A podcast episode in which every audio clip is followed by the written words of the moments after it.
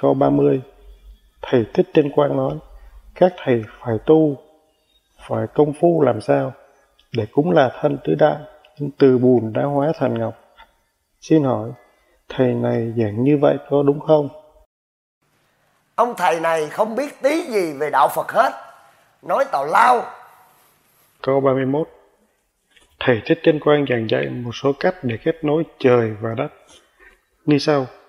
Cách thứ nhất, đối thời mạt Pháp này lại với thời chánh Pháp bằng lòng tôn kính Đức Phật một cách tuyệt đối. Nếu không, sẽ không đắc đạo nữa. Đây là nguyên tắc. Xin hỏi nhân dân, thầy này giảng như vậy có đúng không? Ông thầy này chả hiểu đạo Phật là gì, nói tầm phào. Câu 32 Thầy Thích Chân Quang nói, mấy thầy làm sao thì tôi không biết. Mỗi người phải tự tìm được con đường cho mình. Xin hỏi nhân dân, thầy Thích Chân Quang là kiểu thầy gì mà kỳ cục vậy? Nửa vời mông lung thế. Ông thầy này là ông thầy của chùa giả đó. Không hiểu danh từ Phật là gì nên mới giảng như vậy.